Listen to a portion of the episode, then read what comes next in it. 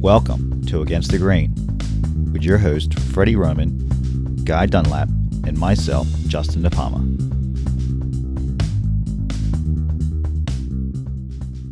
Guy and Freddie, how are you guys doing this week? All right, man. We're doing awesome. That's awesome. Good. What's happening in the shop, Guy? What's happening in my shop? Let's see. Well, I'm still working on my shop cabinets. It's slow going, man. I... I I'm just not used to building cabinets, and it's just... They look good, though. Thank you. Thank you. But it's just taken, it's just taken me forever. I, I built the uppers last week, and, and this weekend I, I had to get them up on the base cabinets, and I tell you what, man, that one big one was, I don't know, maybe seventy-five to one hundred pounds, and I could, I could not get it on top of there because it was just so bulky. I had to have my wife come and help me, who's, you know, five foot nothing, one hundred twenty pounds. And uh, after about a half hour, we finally managed to get it up on top there. But uh, and I damaged some of it, you know, a little bit of the edge, the, the veneer here and there. But it, it's a shop cabinet, and it still looks really nice. So I'm pretty happy with it. I got the all my uh, media stuff in there, you know, my, my access point, my T V, and my stereo system. So I'm just getting ready to start doing the uh, doors and drawers for it and moving on from there. Cool. Looks good. So, you have all your hardware and everything picked out? I actually have all my hardware already. I, I bought it before I even started. So, smart um, man. The, the poles on the top are going to be the same as they are on the bottom. They're like a black uh, wire pole. Mm-hmm. Mm-hmm. But the drawers that are going... The drawers that are going on the upper are going to have three inch, while the ones on the bottom are four inch. So there's a little okay. bit of difference there. But it's pretty close to the same thing. Good. Good. Freddie, what are you working on this week? Uh, this week I'm going to be starting a couple entry doorways that I have to restore for a Boston brownstone. I got it from a contractor called Ryan Tuttle in, in Boston. And I got a dining room table that's kind of have that reclaimed look, even though it's not really reclaimed. It's just going to be pine that's just recently sawn from a really old sawmill up the street here in Littleton called Parley Lumber. So I'm going to be gathering the material for that, and then, you know, finishing odds and ends for the M I T chairs, which I'm still working on, and, you know, finishing up some chairs that I have for a client. But it's hot as hell up here, so it's kind of tough to kind of do any finishing. So the humidity's been a little bit of a challenge. You know, I'm trying to keep things cool and have good airflow, but that's just part of the game. Good. How about you, Justin? I am doing the same thing as Guy, working on cabinets. I spent the day sanding doors today. Uh, that went well. And then I went and looked at a couple jobs last week. I went and looked at a, come to find out, it was a guy that I went to grade school with. Uh, how he found me, I don't know, but he had no idea it was me that we actually went to school. But we reconnected up in Philly. He's looking to, he's buying a house, just a beautiful granite house, uh, but it needs a lot of work.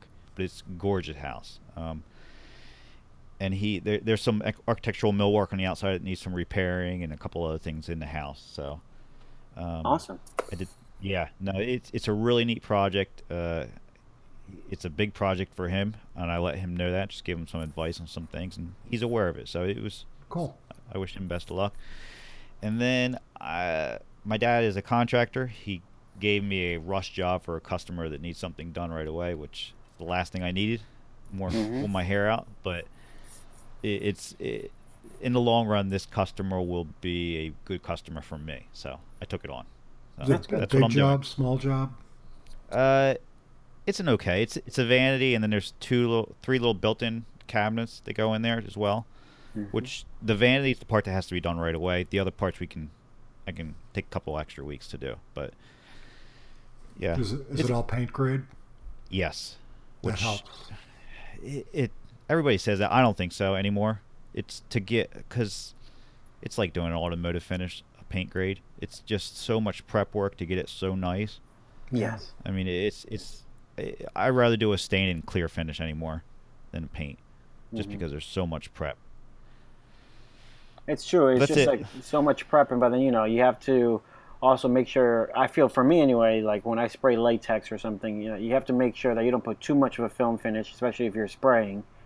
And then, you know, all these concerns of sanding and making sure it's nice and smooth and top coating that, especially if it's in the bathroom, so that the moisture won't be an issue. So there's so many factors involved. Yeah. Yeah, I'm spraying lacquer. So you, you spray it thick and you're basically just kind of get it look nice and smooth and like glass. What kind of lacquer? It, this is oh, water-based sorry. lacquer as well. Mm, so. Water-based lacquer. Yeah. All right. So you guys want to get into this week's show topic? Absolutely. We're gonna, we're gonna talk about education, past, present, and future. Um, I think the idea about kind of a little bit along the roads what we've we've come, which we've talked about before in past episodes, and what we would suggest to I, I don't want to say a newbie, but somebody really looking to get into this and just maybe go down this path that we've all gone down. So, who would like to go first? I guess I guess I will. Um, I, back when I first started doing this thing, you know, there was really not much out. The only thing there really was was books, books and magazines, and even the magazines, there wasn't that much out. So almost everything I learned was from actually mostly magazines. Um, not YouTube? Not YouTube. Um, most of the, the most, Most of the communication that we used at that time were were fires and blankets. We sent smoke signals to each other, so it was very hard to communicate woodworking joinery over over something like that. So, yeah. but um, anyhow, better, better for distress. uh, yeah, I, I mean, I was a, a subscriber of uh, Fine Woodworking, you know. Back in like eighty-four, eighty-five, I think, was when I first started getting the magazine. And uh, that really opened my eyes up to quite a few things. Before that, I was just making a lot of, you know, I was a hack. You know, what can I say? I, some people would say I still am a hack. But uh, that's where a lot of the education... I Garrett? I wish I wish I was that kind of hack. Um, but... Uh, Almost everything came from, from Fine Woodworking, and then, you know, a little bit of Wood Magazine for the simpler stuff. Um, there was another magazine, too, uh, American Workshop, or American Craftsman, American Woodworker, Woodworker. yeah. Yeah. Yeah, and that, that was around for a while. But, um, you know, there was a couple people that I, that I learned from locally that I did some stuff with here and there, but mostly it was just all magazines. And then when the... the internet started becoming more popular. You know, you could find stuff online. Um, there was a lot of forums, um, discussion groups, and then of course YouTube started really happening. And there was a lot. There's a lot of information on YouTube. Uh, some of it good, a lot of it bad. But there's still a lot of information out there, and. Uh, I, th- I think for uh, somebody trying to get into this craft, um, there's just so much available to them now that there wasn't available when, when I first started. Uh, there's a lot of classes and stuff, and a lot of schools, uh, which I never went to. Um, I think I've taken I've taken two woodworking classes in my in my life, and both were conducted by Freddie Roman. Oh, were you really? Yeah, that was my first time I had ever been to a woodworking class, Freddie. Oh, Jesus. Not good. Yep. We've come full circle. Yeah. Yeah. Well, I, I shouldn't say that. You were the second one. I I I'd, I'd done a, one with uh, Alf Sharp mm-hmm. earlier in the day. So that was my first woodworking class. Oh, that was in Woodworking America. Woodworking in America, yep. Yeah. Yep. First time I'd ever heard anybody really speak about it. Um There is some local stuff here. Actually, I'm very close to the Mark Adams School of Woodworking, um, mm-hmm. which I've heard very good things about. Um, but I've just I've just never gone. I've never really had the time. The the, the you know I had a full-time job for years, and um, you know I couldn't go during the week. And on the weekend, I wanted to be in the shop. Mm-hmm. I was always building something. If you had the opportunity, Guy, would you have would you have taken a class now? If you can go back and tell yourself to take a class? Yes. If they were available, you know, twenty-five years ago, which I'm sure there, they were. but just not in my area in the Midwest. Right. Yeah. Um, there was stuff out on the East Coast, of course. But uh, again, you know, when you have a full-time job and you're, you know, you have a family and stuff, you just can't pick up and go to the East Coast for a month or a week, for that matter. Uh, it was it was a lot it was a lot tougher back then. You know, no indoor yeah. plumbing, things like that. So. yeah. But uh, if I if I had to do it over again, I would. And and even now, I look at some of the stuff like uh, Mark Adams has. And there's a lot of just general woodworking classes that they offer there, just like there are, on, you know, I'm sure that, you know, the Furniture Institute of Mass and stuff like that have, um, which is just general joinery classes and things like that. And I think if I was just starting out, I think that's, those are the kind of classes that I think I would benefit most from, or a new woodworker would, uh, to learn the classical way to do things, not necessarily the right way, but just the most widely accepted way of doing things from somebody that's an expert at it, and then move into, you know, project type classes. So mm-hmm. I don't know, how do you feel about that, Fred? You've taken a lot of classes. Would you do you think a, a general woodworking class or a project class is the best way to start? Well, I think there's a couple options, I think, and there are different approaches you can you can go. Either you can go ahead and try to do to a school or attend a school that, that offers a full-time program, say like North Bennett Street School or the Furniture Institute, mm-hmm. that are like two-year programs, potentially three-year now, and you can go through the whole process of, you know, drafting and furniture making and a variety of different techniques of making a small table to a tool chest. Uh, you know, they also offer a chair workshop or a, or a footstool workshop, and then you can do more advanced, more technical, and larger projects as you advance through the school. But I think, like anything else, it's just so darn expensive, especially today, and it's such a huge dedication. You know, two years, who can dedicate two years today?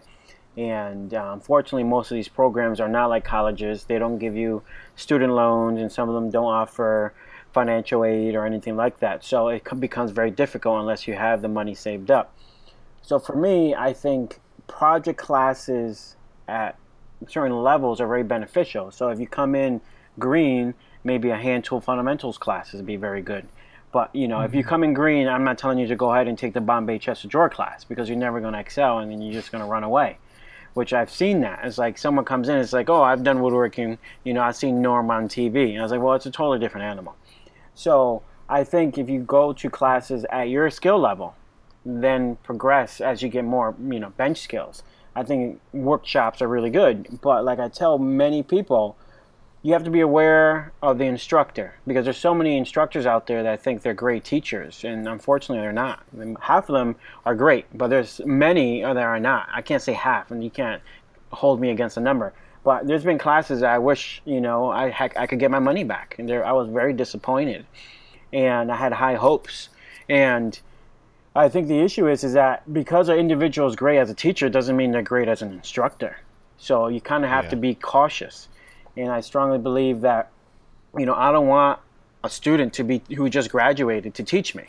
I want someone who's gone out in real life and realized that, yes, I learned the great fundamentals in school, but let's be realistic here. You know, there's other ways to do things. There's a reason why there's a domino today, and there's a reason when you should use a mortiser or use a router for mortising. So I think a diverse person who has a lot of real-life experience with a solid foundation is very beneficial for everyone. I think I'm, I'm going to throw this in two different ways. So if you were a younger person, uh, let's say fresh out of high school or something, right? Mm-hmm. If you could afford to go to North Bennett Street or, or the Furniture Institute, go, without a doubt. Definitely take the opportunity to go. I, I've said it before. I'm amazed to see what kids that barely know what a chisel is to go there, and then two years later they're at the point where they can almost build museum quality furniture. The the other route is, if you can afford it and you think you want to do furniture making, first off, you, you somehow got the bug. So you must be doing something with tools. My thought is just to get a better foundation for learning how to use tools and everything, either work in a cabinet shop or go get a construction uh, job. It, it'll it'll give you a general idea of what you're doing around wood. Mm-hmm. And part of me says it's because I came from a background that, that worked that way. It it takes the right person to have the drive to figure it out, rest of it out, right? I mean, I figured it out without any schooling. I, I've only taken one class my whole life, and that was a carving class with Alan Breed, and that was it. Everything else has been self-taught or watching other people or reading or watching videos. I, I've figured it all out, and I that's just the type of person I think I am. But I, I think you can learn a lot just by working in the field and learning through other people as they do the job as well, which technically schooling probably is, but mm-hmm. you're getting paid this way instead of paying somebody else to teach you, right? Yes. Because essentially so, what... Go ahead, I'm sorry. Yeah, I've I've seen some of the, the now just talking about furniture here, Justin, I've seen some of the pieces that you've built before, and they're really, really impressive.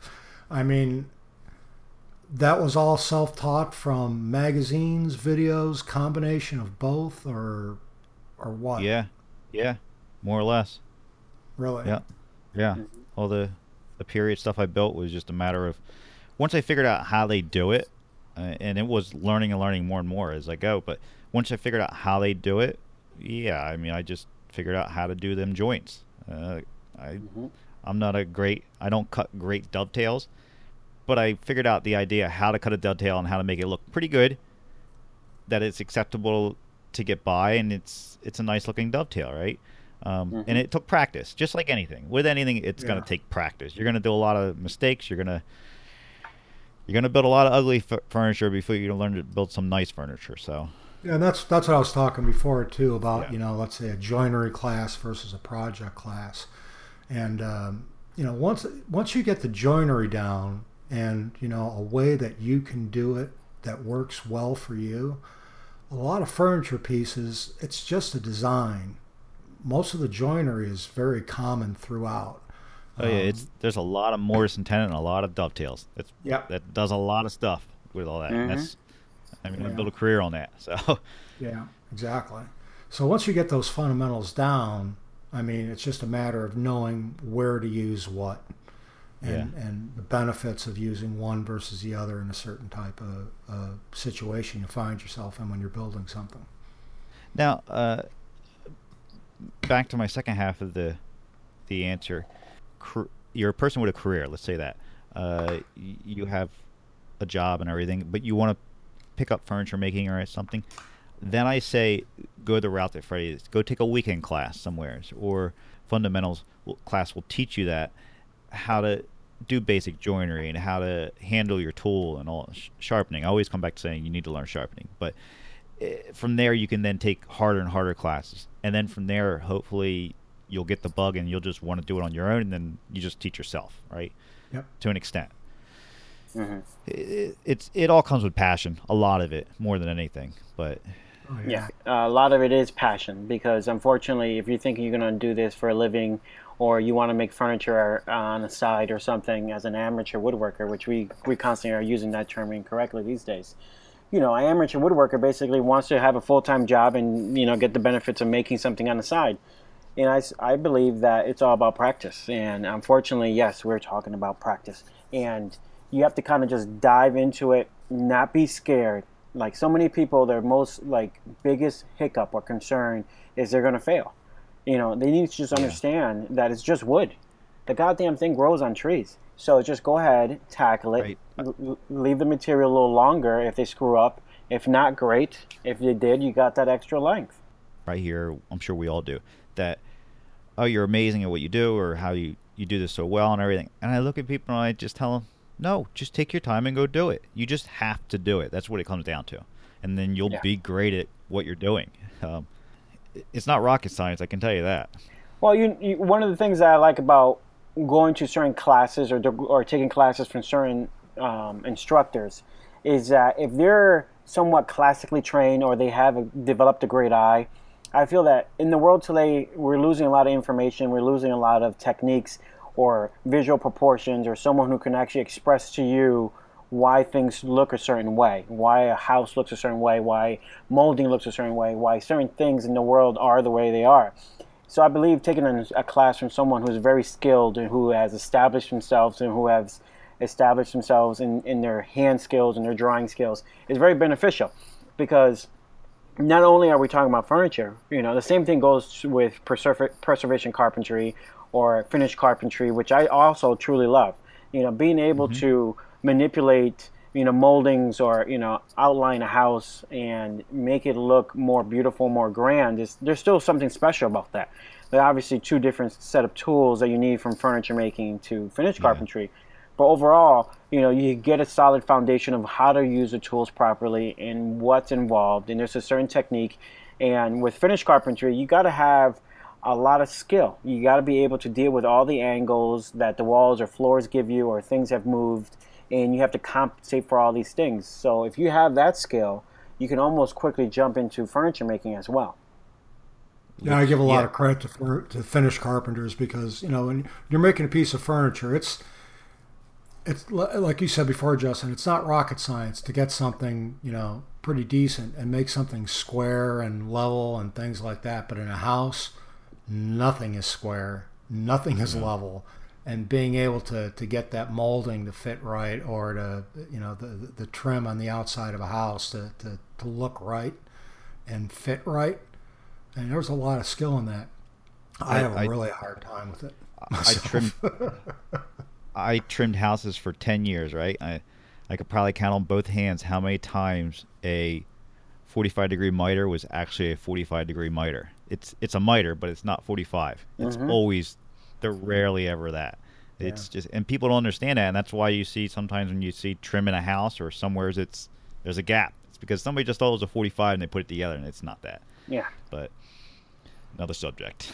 Mm-hmm. Yeah. Um, yeah. But it, it, along with what you said, Guy, and that's that's how I kind of parlayed what I did in the construction industry over to furniture making, was I had the general idea of what it took to make something go together and, and to make it nice. Or is that sound right?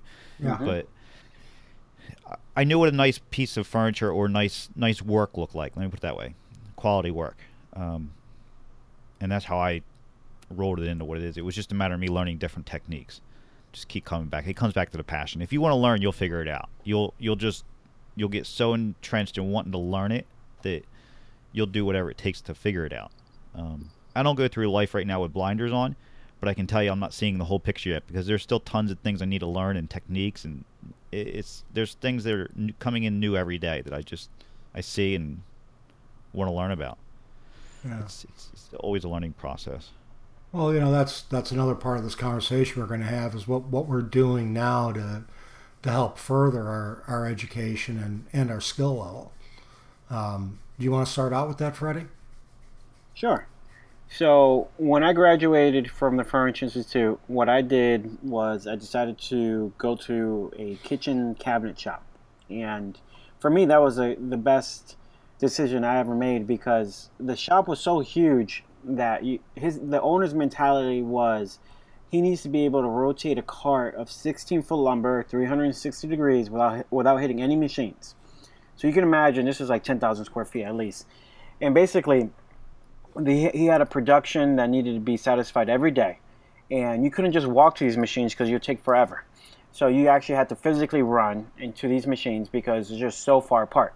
But what that did for me is, like, it helped me pick up speed, helped me just quickly work on my feet, quickly adapt, especially when you have all these different machines around and not everything's square and you don't have proper, you know, zero clearance inserts or push sticks. You have to kind of adapt and be aware of safety. So that's one way of you can approach it, just like jumping in in real life on, on on-site work or a cabinet shop. And the other thing I've done was take classes. As I've gotten experience and studied certain individuals, I realized that, you know, someone like Don Williams on finishing, or someone like Patrick Edwards in San Diego who does marquetry, these guys are masters on that aspect of the world. So for me, I don't want to waste my time with someone playing or starting to work with marquetry. I want to go to the guy who's mastered it. So taking classes from individuals like this that I've mentioned are very beneficial, because you get to learn a lot. And also what I did was I kind of just studied them and read their articles and kind of get a better understanding of the technique. So I feel that you have to be willing to spend some money, because unfortunately this is very expensive, to take classes and invest in traveling, but really focus on what you want to get out of it or what aspect of woodworking you want to concentrate on. So those are the things I really try to focus on after. Yeah, you have to balance the the investment versus the uh, return on that investment. Yeah. Um, mm-hmm. So I... I will also say, you, you brought up a really good point, Freddie, and I, I tend to forget it, but coming from a construction background, I learned you basically have to do everything fast, right? It's always about progress. Boom, boom, boom, boom. And when I would go to the schools up in Boston and everything and see the kids there, that was all about slowing down and learning it properly, and then you would get fast. So I would see them do things. It's just like they dilly-dally around between the process, right? And that would mm-hmm. drive me nuts, which is it, it. It's good and it's bad because it teaches you to just take your time and think what you have to do. Once you learn how to do it right, you'll get faster at it. I totally agree with that. You, if you get on a shop floor or on a construction site, it is just boom, boom, boom, boom. It's all about just doing it as fast as you can. I brought that into my shop when I started. So there's things that I can do some things very fast, and people are like, "How'd you do that so fast?" And I don't know. You're just not. I'm always moving around. Because I've the, done the it a million thing, times. Yeah, I've done it a million times. Or that was the other thing I always used to get. No wonder you're so thin, because I'm just running around all the time, right? But yeah, and I'm not telling people that you need to be fast in anything. I, I, that is one of the number one things that I tell people that when they see me do things so fast or whatever, and think, don't worry about how long it takes me to do it. Worry about just getting the job done, and then yeah. you'll get faster, and you will, and you'll learn how to cut corners and do little shortcuts that you here yeah. and there. Fast is fast is great, but it's also got to be done right. I see a lot of people right. that, that rush through things, and their skill level isn't that high. But I just got to get it done now, and you look at it and it's like, eesh, really? It, patience. That, yeah, and that's where the patience, patience is everything. Yep. Yeah, and, you know, like I said, speed is nice, but being a craftsman, and, and for what what I'm trying to do, being a craftsman is, is, is more important than the speed. Uh, if it takes me an extra four or five hours on a, on a project or an extra day on a project, so be it. But if it's if if my name is going to go on it, I want it done right. one hundred percent right. Yeah, I've I've said this before, where there's there's a lot of jobs where I've done where I've lost money because it needs to come out right, not because I need to get it done. And that's yeah. that's key. But to those everything. but those are, you know, and then that, that's when you, you sit back and you, you think about what took you the extra time, and mm-hmm. the next time, hopefully you won't make those those same decisions that, you know, extended the job to where it, it wasn't as profitable as it should be. Right. And that just comes with experience.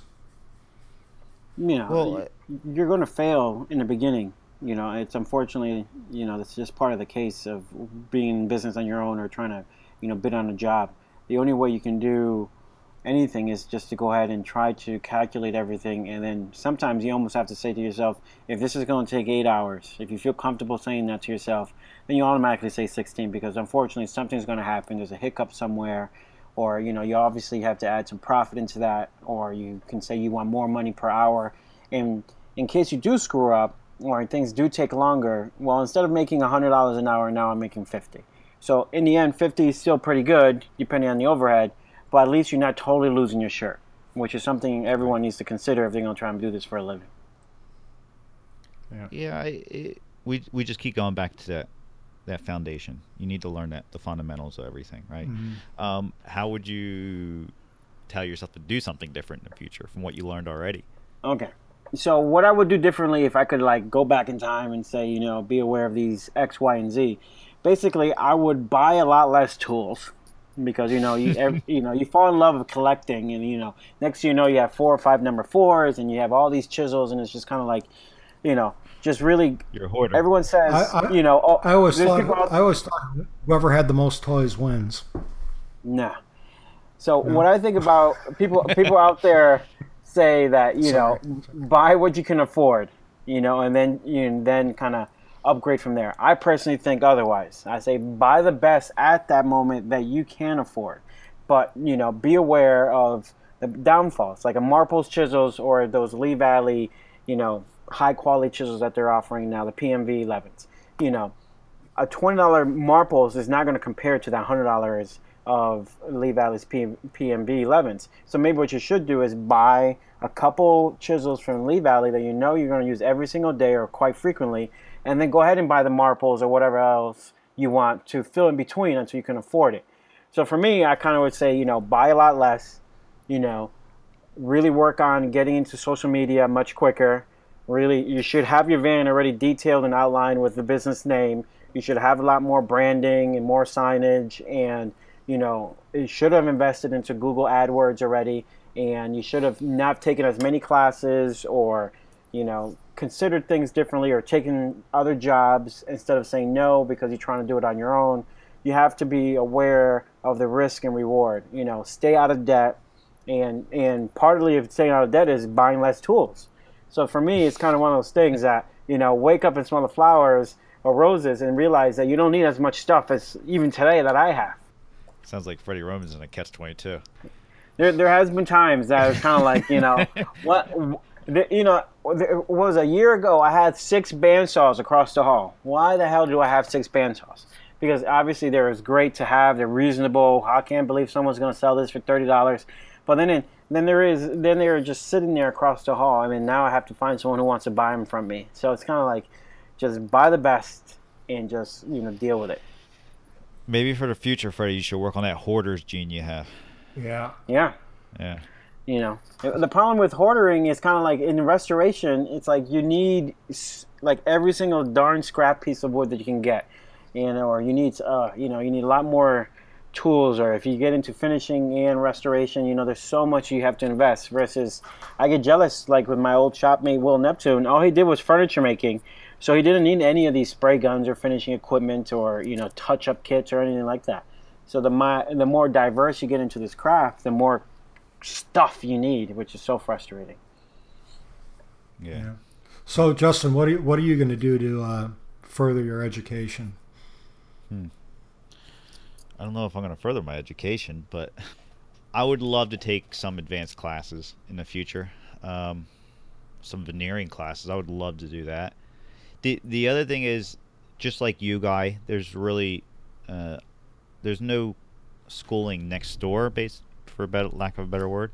Um, I'd like to work with some more local craftsmen around here, just to see their techniques.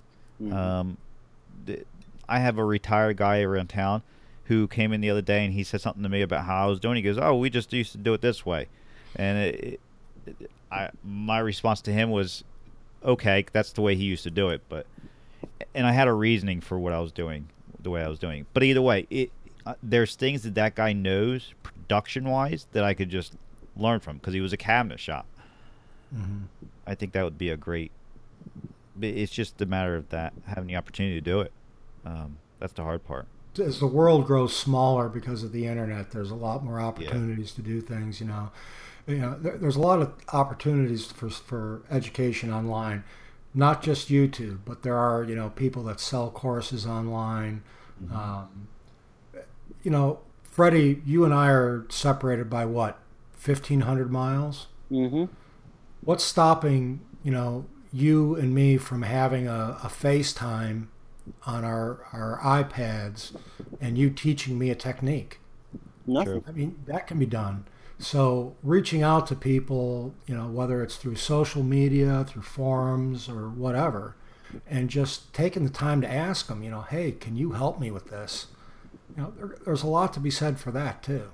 Yeah. Don't hesitate to ask questions without doubt. Yeah. That's definitely out there, which I've never have ever hesitated in my life. If I need to know something, I would always ask somebody or just inquire about it, right? And, and they might not teach me the way I want to learn it or thinking I need to learn it, but it might just allow my mind to think differently and figure out how I want to do something.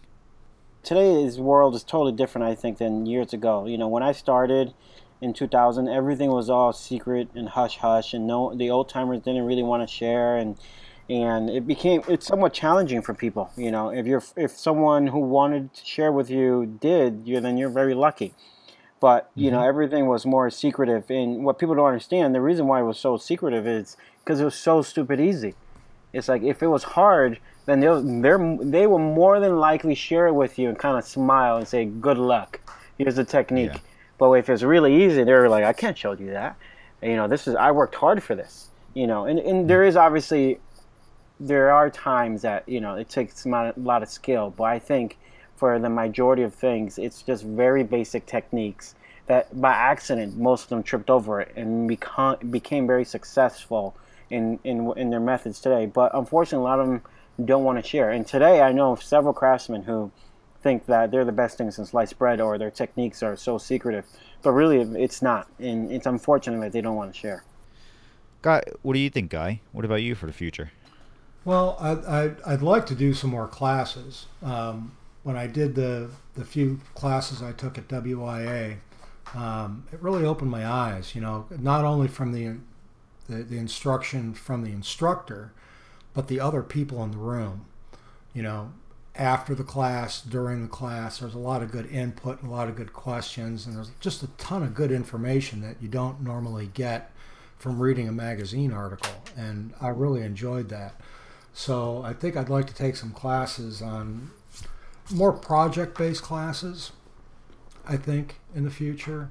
Um, but one of the things I started doing probably, I don't know, maybe eight to ten years ago was really taking myself out of my comfort zone. You know, I'd always done things a certain way and made furniture a certain way. And in the last ten years or so, I've I've said, well, I'm not going to do it this way anymore. I'm going to try this new technique. I'm going to try doing this. I'm going to try doing that, and just, you know, challenging myself as a as a craftsman or a builder or whatever the heck you want to call yourself, to try new things and to learn two new techniques. Sure, it's going to take longer. It's going to be a slow process, but it's a good learning process too. And believe me, that's when you're going to make the most mistakes, is when you're trying to do something new. Um, so that's, I, I think that's really what I, what I'd like to do, is start to do some more stuff with, the, you know, for example, I, I've been doing a lot with bent laminations in the last six or seven years. And, um, you know, I see some of the stuff that some of these guys put out, like, um, oh, like Adrian Ferrazutti, some of the stuff he does with bent laminations and veneer, it just, it just blows my mind that stuff like that yeah. is, is possible. Uh, I'd really like to do some of that stuff. So uh, I guess, just like I said, just challenging yourself to try new things, and you have to open yourself up for new, new design ideas along the way with that. So, hey, Guy, have you ever taken any, you, you, you said you took the class at W I A. Were they small classes or larger scale classes? Well, the one I took with Alf Sharp, there was a lot of people. The one I took with, uh, the two I took with uh, Freddie, there was almost nobody there. Okay. That was a joke. no, uh, yeah, um, those were those were pretty good classes. Um, there was a couple other classes I took. I can't remember the gentleman's name, but uh, he made a cabrio leg with all the hand tools, and that was pretty cool. Mm-hmm. Um, that was Dillinger. Yeah, that was his last name. And Zach, um, Zach Dillinger. Yes, yeah, and um, those were those were more lecture style classes. And um, I think, you know, I've talked to a lot of people that have taken a lot of classes that are hands-on classes where they do build projects and things. And I, I hear the same thing all the time, which is, you know, there's too many people in the class, or mm-hmm. there's always one guy in the class that doesn't know which end of a screwdriver to use and monopolizes yep. the instructor's time, and nobody else can learn anything. Because it's not a lecture style class. It's like, you know, here's what we're going to do and go do it kind of thing, and I'll help you along. But the instructor's nowhere to be found, because he's always honed in on that one guy who, like I said, doesn't know, shouldn't have been there in the first place.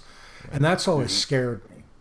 Um, but I like the lecture style class, that classes that I took at W I A. I thought those were pretty cool, because it's kind of a, you know, just open up your mind and, and absorb the information, not necessarily just do it. And it gave me a good chance to go home and try some of the stuff that I that I had learned there. So, yeah, that that's. I wasn't thinking of it like that. That's basically how I learned my whole life. It was just a matter of watching, and then yeah. then you have the opportunity to either do it or whatever, you figure it out on your own. But you saw how somebody else was doing it, which is still how I learned to this day. Which is basically what YouTube is, right? In a way. Um, yeah, without trolls, yeah. Yeah, that is very true. you, you know, I, I think a perfect example is, uh, you think you think about Steve Latta, for example. He's an instructor. He teaches at a college. He teaches twenty students at a time, all year, yeah. you know, ten months out of the year. I feel comfortable now taking a class from him, even at Mark Adams, who will fill it with fifteen or eighteen students, with Steve, because Steve knows how to, you know, control a twenty, you know, student class, how to dictate, yeah. you know, different experiences, how to break things up in groups. So finding an instructor like that is very beneficial. So those yes. are the things to kind of just be aware of for, you know, certain yeah. classes if you decide to take. And it's it's unfortunate that they don't put that in the in the course description, that this instructor knows how to handle a large group of people. Yeah. So well, like you know, I said, I'm, I'm, it's, it's always scared me, yeah. and, I, and I guess I shouldn't be scared. You know, one one thing I do notice is that Phil, Phil feels very feels very comfortable with that, you know, ten to twelve inch, twelve student range. It's one of the reasons, kind of, I believe that he left T- North Bennett Street School, because North Bennett Street School was wanting to get larger and bigger, and Phil doesn't feel comfortable with more than a kind of like one to six ratio or one to ten ratio. You know, if you get too large, he feels guilty and feels that not enough of the students are getting their his time or the proper education that they paid for. Right. Yeah. Um. Hmm.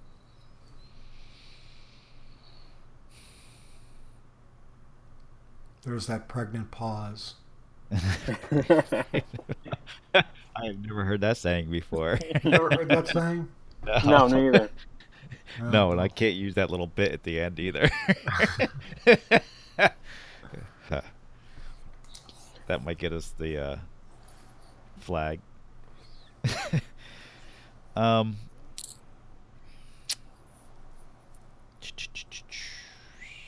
You want to transition out? Yeah, I'm editing right here. Um, did did we answer that question at the end of the future good enough? I'm not sure. I I think so. Okay. I think I, think I so. did, boy. I think I did. You, you talked your way through it, Freddie. Don't worry. All right, you guys want to get into what we're any recommendations or what we're listening to, or talk about anybody else? Sure.